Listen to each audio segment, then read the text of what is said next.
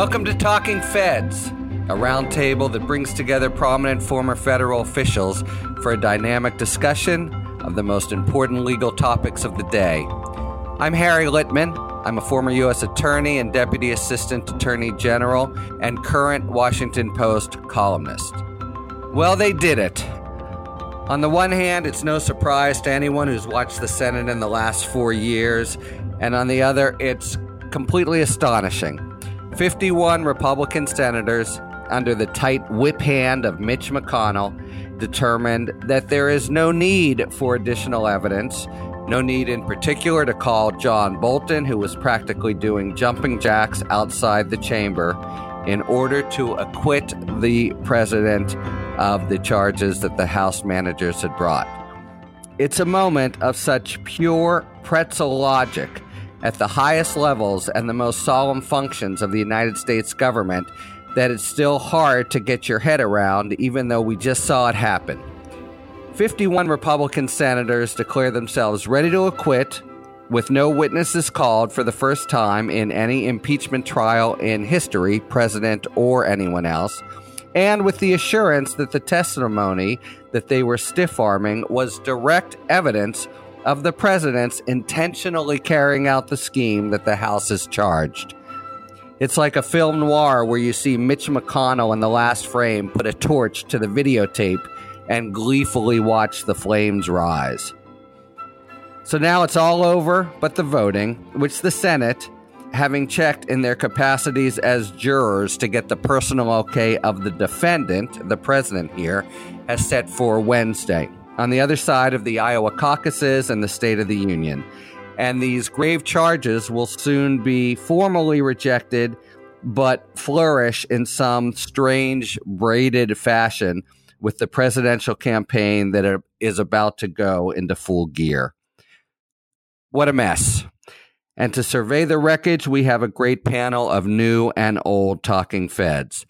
First, Matt Miller, partner at Villanova, former director of the Office of Public Affairs for the Department of Justice, an MSNBC consultant who's the hardest working man in public commentary on weeks like these, and charter member and frequent guest on Talking Feds to the great benefit of our listeners. Hey, Matt, thanks for coming. Thanks for that ridiculously over-the-top introduction. Jennifer, thanks. Jennifer Rogers next, also a frequent visitor to Talking Feds and a lecturer at Columbia Law School. She is a legal analyst for CNN and a longtime assistant U.S. attorney at the Southern District of New York, where she held multiple supervisory positions. Jen, thanks for being here. Thanks, Harry. Good to be here.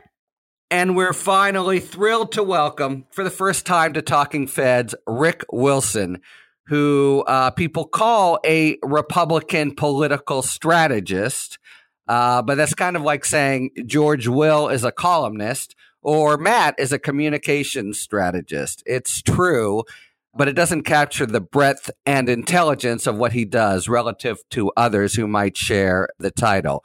He pens, as most know, I must-read column in the Daily Beast. He runs the Lincoln Project, which is a project of, well, Rick, is it all Republicans? We are at this moment all Republicans, but we've got some other folks who are joining our advisory team who are independents and ex-Republicans. The genesis of this was that you don't leave a bunch of experienced guys with tools alone. But they've done it, and they announced, I think just this morning, a broad-gauged campaign to stop the president with what Rick says will be a pretty friggin' nasty blitz of TV ads comparing the group, I loved this one, to, quote, a pirate ship.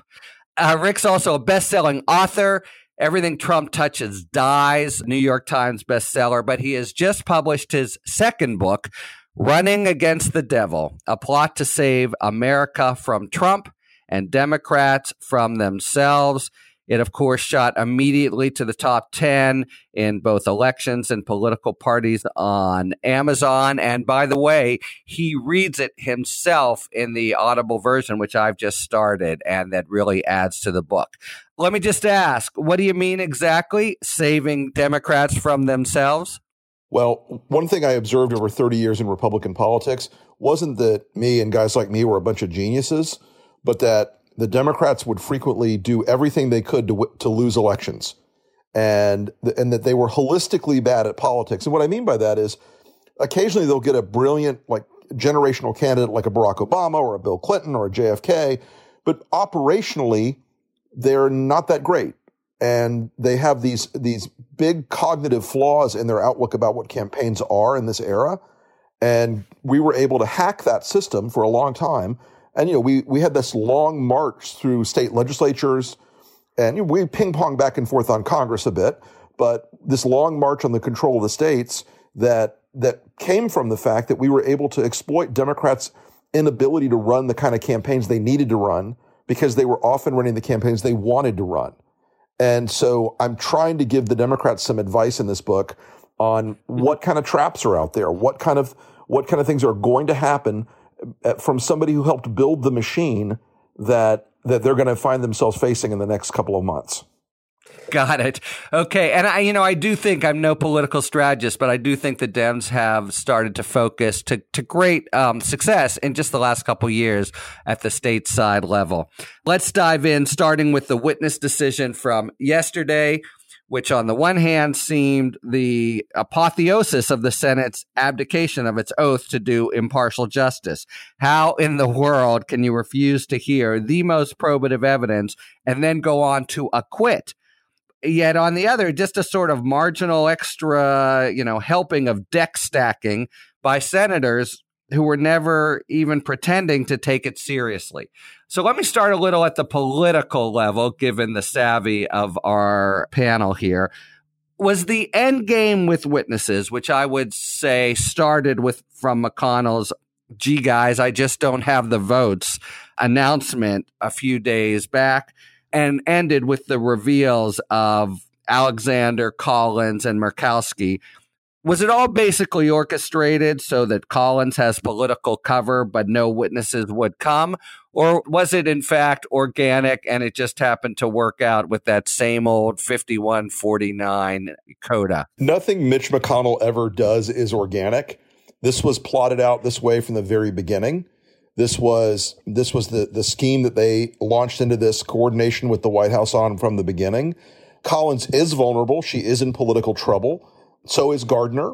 So is McSally. But what was going on there was a very simple decision by McConnell to let just enough steam out of the system a couple of days before by saying, I don't have the votes, so that they would make this play. And they also was part of their thing. Look, Lamar and McConnell are very close friends. So I knew from the beginning. Yeah, he's supposedly his best friend in the Senate. Yeah, right? I knew from the beginning Lamar was not going to break with Mitch McConnell over the most consequential votes of McConnell's entire career. It just wasn't going to happen. So this was a kabuki dance, and it was executed beautifully. And look, that's not to say that there will not be a set of severe political consequences because of it for some of these members, but it is to say that this was never going to be something where people had principles stood up for them and Mitch McConnell said, okay, I respect your decision. He was going to kill this thing from the very beginning. All right. Well, and we'll get to that, although I do have the sense from maybe the Kavanaugh hearings and others that he at least coddles the Collins and Murkowskis of the world enough to make it seem he respects them. All right. I see this point about Lamar Alexander, but Matt, what the hell? Why does he have this, Rasputin-like influence over, say, Murkowski? I understand that was his dance from the start, but he absolutely needed each and every actor to go along, at least if they were, didn't get to 50-50, which they were scared of. How did he get everybody to play their role, even people whose constituents, by and large, loathe him? Because one thing Republican senators know about Mitch McConnell is that the thing he cares most about is power, specifically in this instance, the power of a Republican Senate majority. And he has been able to convince them that the best thing to preserve the majority was to take this vote against witnesses. I don't think that was the right calculation, but I think what they have collectively decided is they are better off voting against witnesses and shutting down the trial and dealing with the inevitable blowback that comes when further evidence emerges, when John Bolton does his book tour, when more documents come out of the State Department and out of OMB, then they would be having voted to allow witnesses and then vote to acquit Trump after John Bolton comes and says, he did it. He did all of it. And why exactly they would have just because it would seem all the more discordant once the evidence came in. It would make the acquittal vote look more discordant with the facts that they have on record. I will tell you what though, look, he's a smart guy, but I think he's wrong about the impact of this vote against witnesses, and the reason I think it is because this vote, more than just about any vote you will take, more than a vote on policy, more than anything else, is so important, not just because of the principle at stake, whether there ought to be witnesses at trial, but because it says something about the character of these senators. It says whether, it says something about whether they can ever be an independent voice to stand up to Donald Trump, whether they are weak or strong. And I think you will see this vote play out in Senate races as a way for Democrats to say that people like Cory Gardner and Tom Tillis and Joni Ernst, even if you agree with the president sometimes or you disagree with him sometimes, I can tell you one thing. These senators will never stand up to him at all. And this is the best evidence. And I think it goes to their character. And I think it's a vote they're going to regret down the line. It really does seem just pusillanimous in the extreme, and we'll see how it plays out. Jen, where you and I are not political strategists, but we are trial lawyers and can tell a story. An ironic feature here is everyone knew what Bolton was going to say. How big an impact was, having him kept out, since by now the facts were generally known, but here's your star witness. You've got him ready to go. And the judge says, no, thank you. We don't need to hear from him today. What kind of body blow was that to the House managers, given that the facts had already come out, just as an observer? Yeah, well, certainly we know that there's no substitute for a witness actually sitting there. You can watch him tell his story, right? That's the most compelling evidence. At the same time, I agree with Matt that this vote that they took is going to come back to bite them, because we do know the facts, and we know those very damaging facts for the president without any sort of other things that may have come out that might have helped him. I mean, a lot of people were speculating that Bolton might actually, on balance, not be that bad for the president. Now, the way that this all came out makes me think that he would, but people were concerned. I mean, he is no Democrat by a long shot, so who knows what he would have said. Now we have really just the bad facts and the fact of the vote, which, as we all know, trials are supposed to be a search for the truth where both sides get a fair trial. And here, the Democrats are now able to say, we didn't really get a trial at all, much less a fair trial. I mean, the defendant being in the position of blocking prosecutors from the evidence and coordinating with the jurors looks terrible. And more stuff is coming out. I mean, just last night at midnight, DOJ dropped the fact that there are 24 emails from OMB that directly show the president and the vice president's involvement in holding back the aid and why they did it. So, that shows really a lot of bad faith on the part of DOJ. And again, that there's more evidence out there, and this stuff is eventually going to come out. So I think that's where it lands. You wanted that witness, but what they got instead, frankly, might be more useful in the long term. I mean, I see this. It is pretty strong, right? There's a sense in which the Dems get to eat their cake and have it too, because information will come out, maybe very soon, right? You imagine Bolton. Well, we'll get to him in a second. But each time it comes out, the narrative becomes not only what he did, but once again, what the, you know, Republicans did by putting these blinders on. That theme is going to feature in each new revelation, the thing that they kept even from hearing. Rick, you mentioned Alexander. His initial statement, which we'll assume is all orchestrated and got the blessing of Mitch McConnell, was pretty damn interesting. I don't think people focused on it so much in the kind of gallop to the finish line. But he basically came out. I mean, it's perverse, but what he basically said is, the facts are so clear here, meaning the House managers have proved their case. And he therefore, you know, I don't even need to hear anymore because it's so clear, but I judge it not impeachable. So, I mean, with that statement, and now the Republicans are going to have to make other statements on the floor. I mean, at least the ones who aren't completely craven in the next few days, but like a guy like Ben Sasse, maybe, who follows Alexander.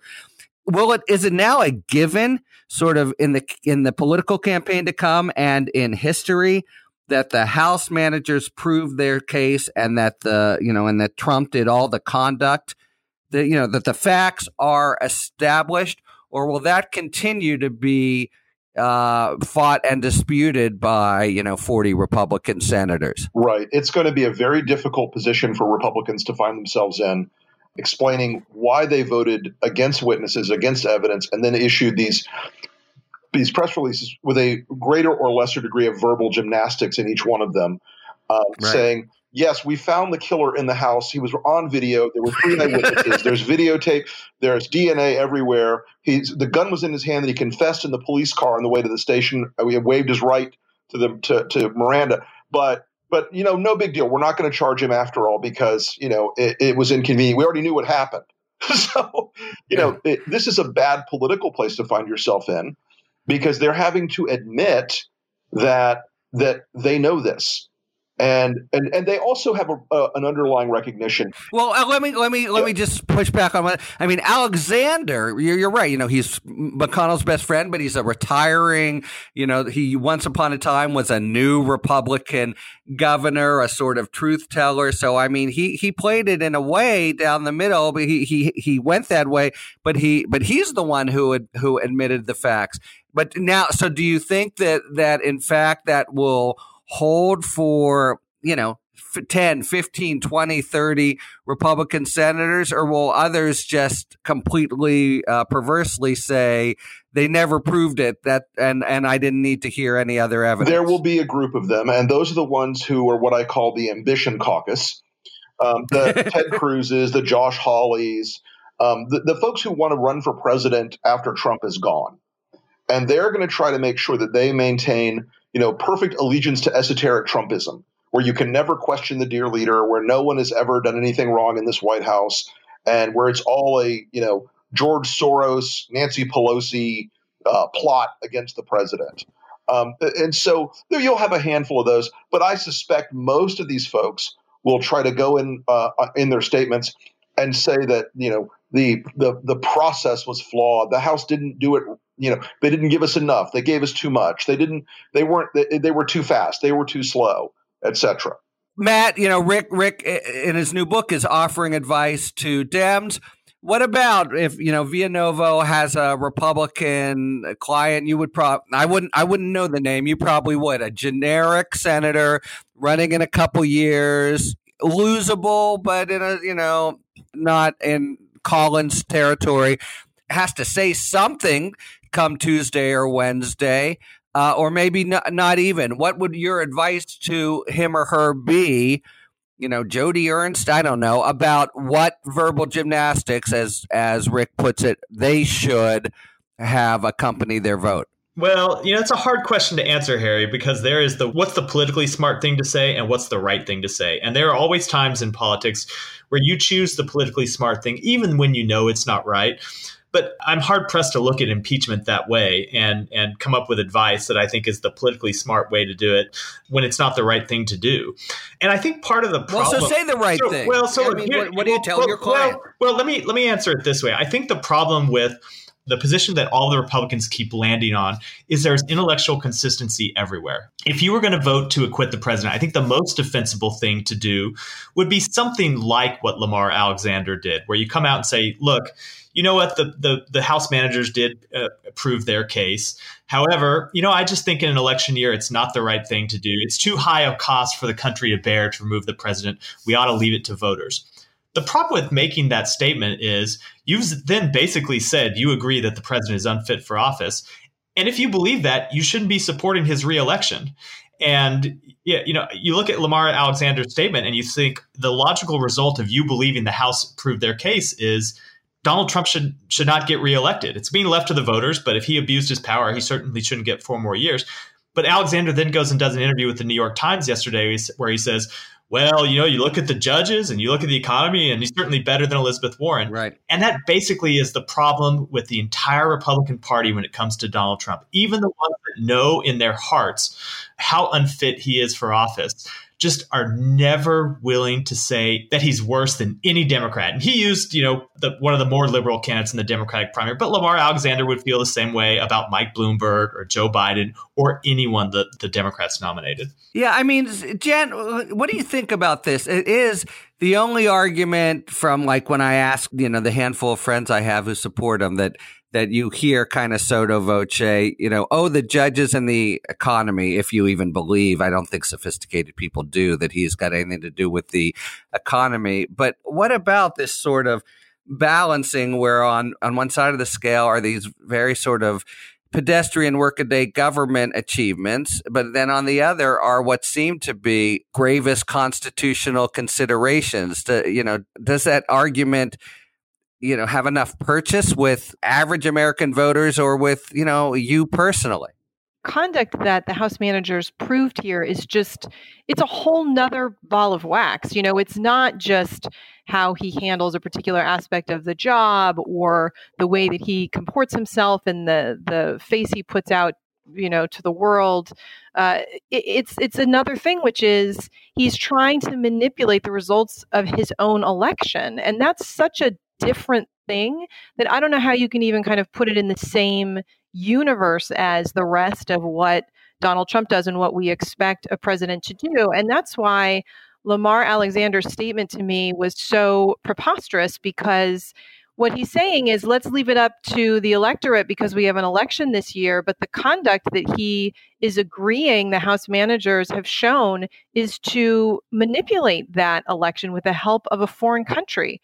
So It just doesn't equate. Like it's just so apples and oranges. It's true. It's like a double pretzel, because I actually think, the whole election year argument is pretty tenuous anyway. And by the way, at the time there was no such thing as electoral terms, so the kind of first term, second term distinction wouldn't hold up.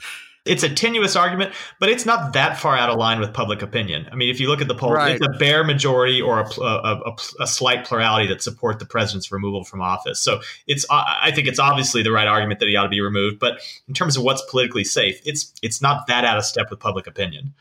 I guess that's right. It's almost like you have an exercise in direct democracy. You have a studio audience consisting of 300 million Americans, whatever, ready to just do an immediate vote, rather than the senators. But I want Rick Wilson, having a normal Saturday morning for him, is in an airport, about to leave in 6 minutes, doing this podcast and maybe getting a haircut on the tarmac.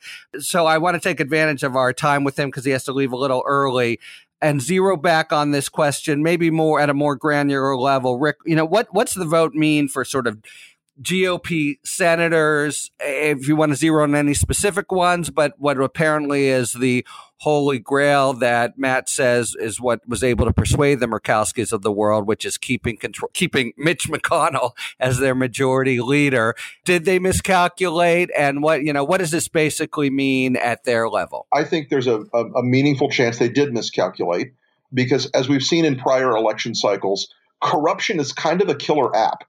And we saw in 1974, 8 senators lost their seats as defenders of Nixon.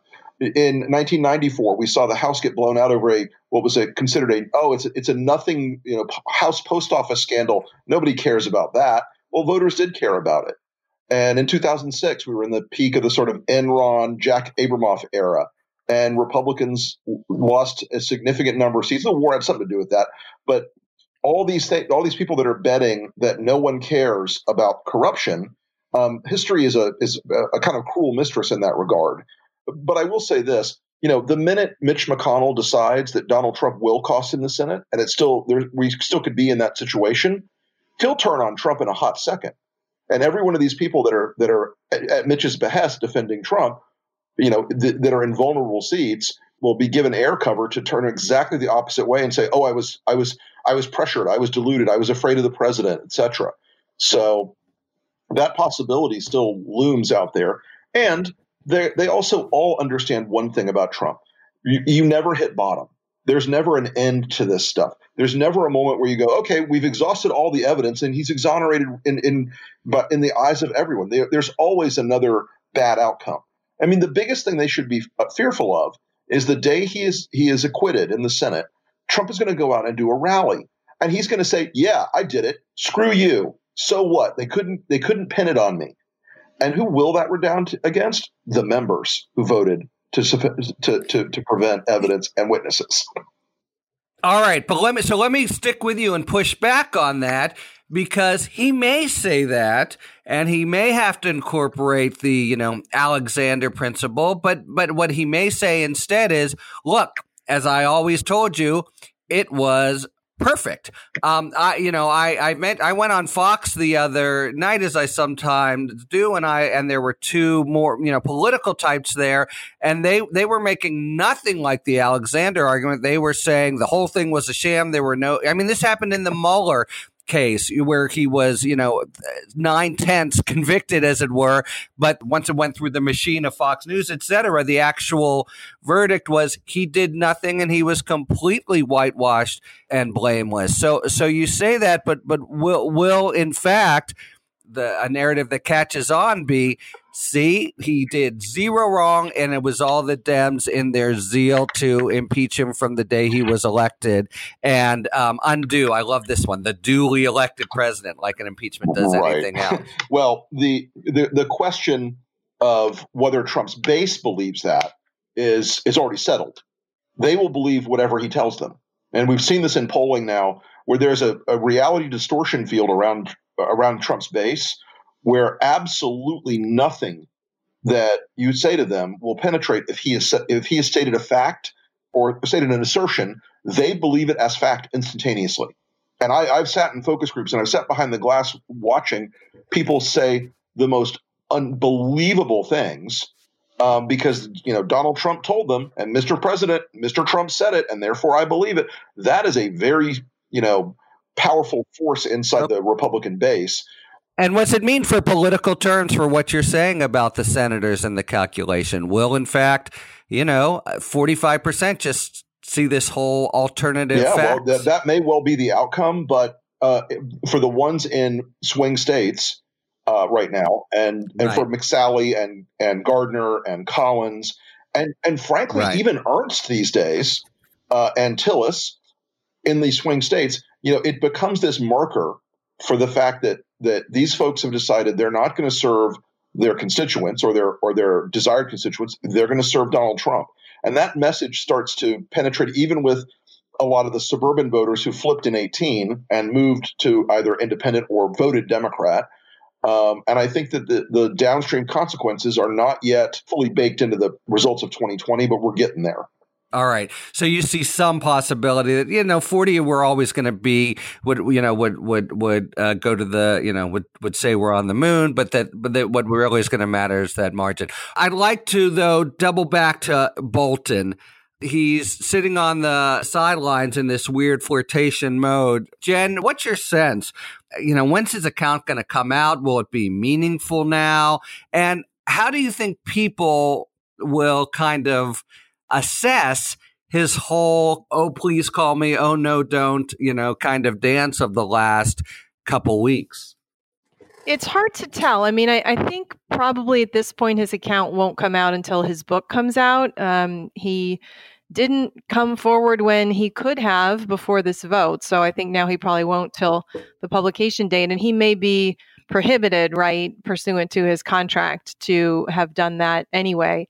You know, if he had gotten an actual subpoena from the Senate, it probably would have been different. But I don't know that he can go on the talk shows at this point per his contract. But I see.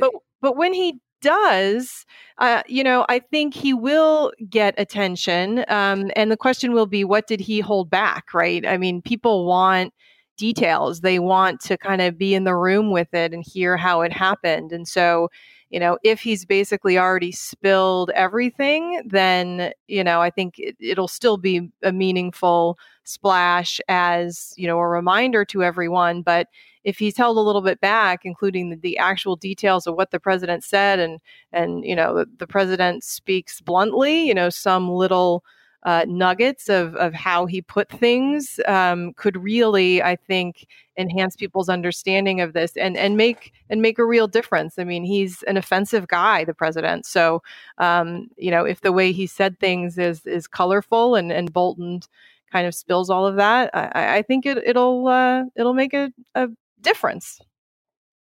Matt, you know how this process works. He's now under pre-publication review. Now, Bolton, you know, knows better than anybody what is permitted and not permitted to say.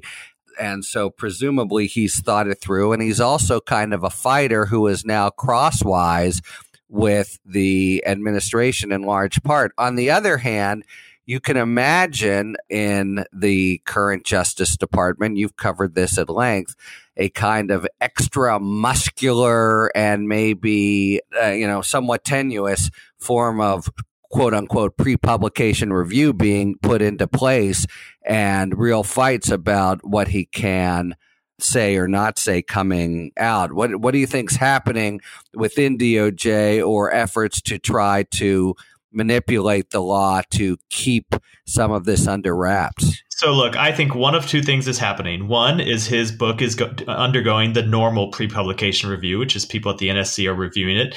And it may be, per the letter that an NSC official sent him, they found some classified information possibly unrelated to what he has to say about Ukraine. This happens at the NSC? It does. It depends. It depends where you worked. In his case, it's happening at the NSC because that's where he worked. And it may be that they found classified information that, you know, look, he may have made a mistake, or it may be stuff that was retroactively classified, and the process is working as it should. The other possibility is that the Trump administration, the White House, is abusing the process. And we obviously jump to that as a possibility because they abuse every process that they can get their hands on. And I think the worst case scenario that you could think of is that the White House is trying to figure out a way to go back and retroactively classify the Bolton's conversations with the president by declaring that the information they discussed was classified.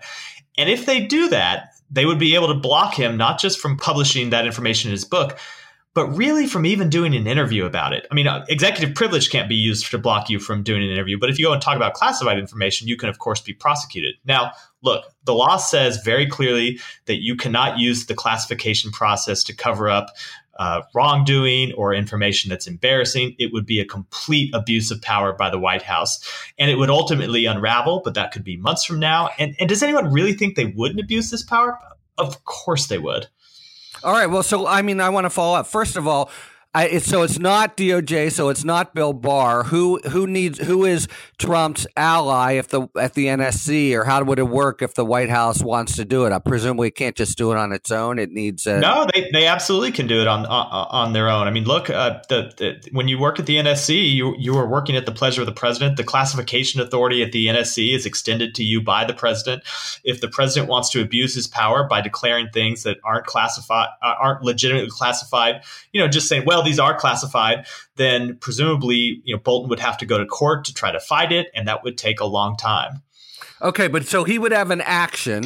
He would. Yeah.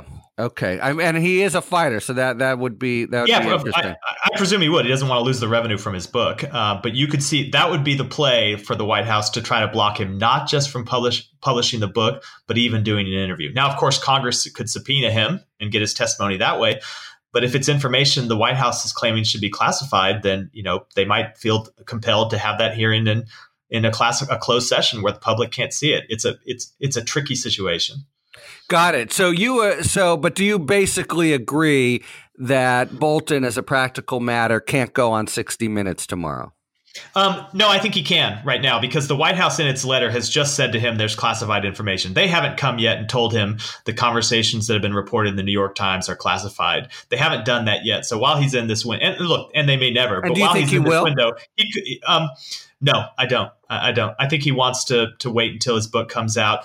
I buy the story that allies of his, which was, you know, probably him, told the New York Times that the reason he was willing to come to the Senate is not so much because that he wanted to bring down Trump, but that he was worried about being criticized when the book came out that he was holding back information. Boy, he doesn't come out smelling like a rose from this. No, I don't think he's been a good actor at all. Yeah. Yesterday, you know, if you follow the TV, there's lots of talk about silver linings and what Dems, you know, now can do and what they need to do. And now they're going to fight and, you know, et cetera. And, you know, we've heard this before in the wake of similar reversals and McConnell engineered muggings. Do you think it's just rationalization? You think it's just, you know, the Dems are dirty and bloody on the playground and saying, you'll be sorry?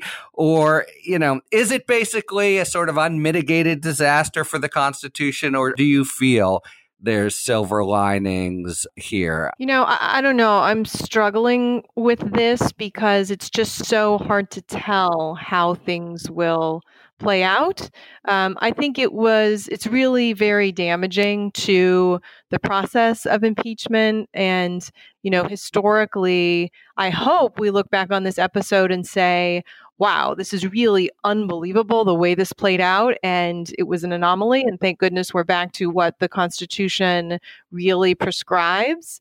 But if it's a turning point that basically now renders meaningless the impeachment process because it was so manipulated in this instance, then, you know, that is obviously very damaging to our country, because when we have a president who needs to be removed because of an outrageous abuse of power, if that president holds the Senate, we will never, you know, the party holds the Senate, will never be able to accomplish that. And this is the roadmap for that. So, you know, it's hard to say. It has the potential to be very damaging, but my optimistic side hopes that really not just this episode, but this entire presidency is going to generate a massive backlash that will take us back to what we hope and dream of for our country. So, you know, I hope that's the way it goes. The Lincoln Project. So, Matt, nice talk or genuine silver linings here? I agree with everything that Jen said with one modification. It's taken impeachment off the table, but I think it's only taken it off the table for Republicans, for Republican presidents. Democrats would not behave this way with a Democrat in office. And it's not just because Democrats are inherently better. It's because Democrats, the minute they saw, you know, they started seeing revelations in the New York Times, would fold. They're sensitive to pressure from the mainstream press, and they would fold and not back a Democratic president in this situation. I think what it means is that, you know, one political party has just been utterly and completely corrupted. And in some ways, it is the thing that Donald Trump understood about the Republican Party before Republicans understood it about themselves. You could see it in his first steps on the debate stage when he knew that he could bully this party and basically do anything, and they would ultimately get in line. And in some ways, this vote to deny witnesses was the culmination of 4 years, going back to the campaign through his presidency, of him just taking over the Republican Party and both exposing the corruption that was already there and deepening it. And the only silver lining is it has been so exposed by this vote on witnesses that I think there is a powerful tool for Democratic candidates to use in the upcoming election. And I just hope it works. Wow. So it's a really interesting analysis, we say from the start, because here is something he genuinely saw that I at least missed, which is you could not only ignore, but you could vilify and trash and make political points off vilifying and trashing the conventional media, the New York Times, et cetera. So I think past Republican presidents have been exquisitely sensitive to the New York Times, even as they've grumbled about them. And he, you know, obviously had, maybe it was Bannon or someone else, some insight about, you know, actually exploiting them as the enemy that has been this, you know, kind of stunning jujitsu move, right? And what you do. And look, he wasn't the first person to come up with that. Republicans have been, you know, attacking the mainstream media for years as a way to delegitimize it. But look, you're right. He took it to an entirely new level. And what you do by convincing all of your supporters that they can't trust the media is you remove them as a check on you. And that's what we saw play out here. And the final pleas of the House managers, even knowing it was a lost cause. We had a lot of talk about going forward. This just means that everything has been undone.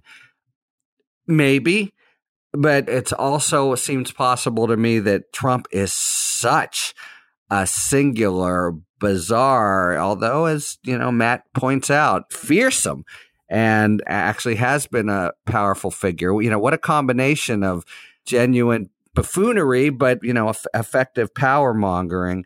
Maybe we come to see him, and their society does, as just this complete one-off, bizarre, you know, anti-constitutional moment, and he's cabined that way. Or do you think, you know, the institution of the presidency has been forever changed? Well, I don't... Heavy topic, I know, but you teach at Columbia, you know. Well, up at Columbia recently, I actually saw Benjamin Wittes and Susan Hennessy talk about their new book, which talks about that exact question. So it's really interesting, and the readers or your listeners should be their readers because it's a fascinating subject. And so what's their take, and what do you think about it? I've just started the book; it just came out last week when I saw them. So I think their conclusion is it's too soon to tell, because one of their big points is that the reelection is actually very important in determining whether the norm busting of whoever the president is successful and sticks or not, because people look to that to see whether it's okay to do it and then, you know, continue doing whatever that president has done. So I don't know. I mean, I thought one interesting thing, and I thought effective thing, hopefully, that the House managers were really pounding in those last hours of addressing the Senate was the culpability of the senators there. You know, it wasn't just about this president is so terrible, look what he's doing, you know, woe is us as a nation. It was also, you are the ones who are deciding this. You know, you have to stand up for the Senate as an institution. Are you really okay with saying that you don't even want to see the evidence of what the president has done before you vote in this very solemn procedure that is in the Constitution itself? So, you know, the kind of directing some or a lot really of the fault for how things ended up at the senators themselves, I think, was smart, because many of them are up for election too in the fall. It's not just the president. And so we'll see how effective that is. But I think a lot of people are smart to say it's not just about Trump. You know, look at what these senators did here. This is shameful. They're not standing up for their own institution. And that's vitally important to our separation of powers. So let's get them out as well. And we'll see if that plea ends up working. I think that's absolutely right. I think, and even beyond this election, look, obviously, I think the success of Donald Trump's project depends a lot on whether he's reelected again. But at some point, whether he leaves in a year or whether he leaves in 5 years, there is this outstanding question of whether Trumpism can survive Trump. You know, look, there's not another obvious Donald Trump out there, someone who brings to the table celebrity and shamelessness and an aura of being a successful businessman, an aura, not necessarily a fact. That you can't see a Josh Hawley or a Tom Cotton or, you know, pick your rising Republican politician completely duplicating. But the formula that he's put together, demonizing immigrants, demonizing minorities, delegitimizing any institution that will challenge him, is a formula that I think Republican politicians are going to find attractive. And as long as they have a big media empire in their corner, it's going to remain, I think, a powerful political tool long beyond him. And it really goes to what kind of country we want to be, whether we decide to, you know, collectively to endorse that or reject it. Wow. So I think there's an end, although I almost want to take, you know, 5 seconds of silence just to let it all sink in. But I think that's really what the next several months will be doing. You do make the very salient point, as long as they have that media outlet or that the weird, it's not even an outlet, it's, you know, kind of relationship or coordinated relationship. But we don't see that ending anytime soon. I don't think it's been too valuable and profitable for Fox at all anyway.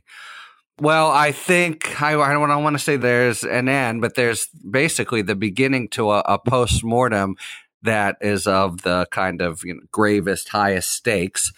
Okay, so let's just move now to our the last feature of our show, typically, which is 5 words or fewer. If you're Pelosi, would you do it again? Or now that it's basically over, did the trial serve any good purpose? Can I start with you on that, Jen? 5 words or fewer? Probably yes. November will tell. Nice. Absolutely. No doubt at all.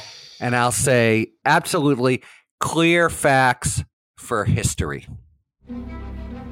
Thank you very much to Rick, who's probably airborne now, and Matt and Jen. And thank you very much, listeners, for tuning in to Talking Feds.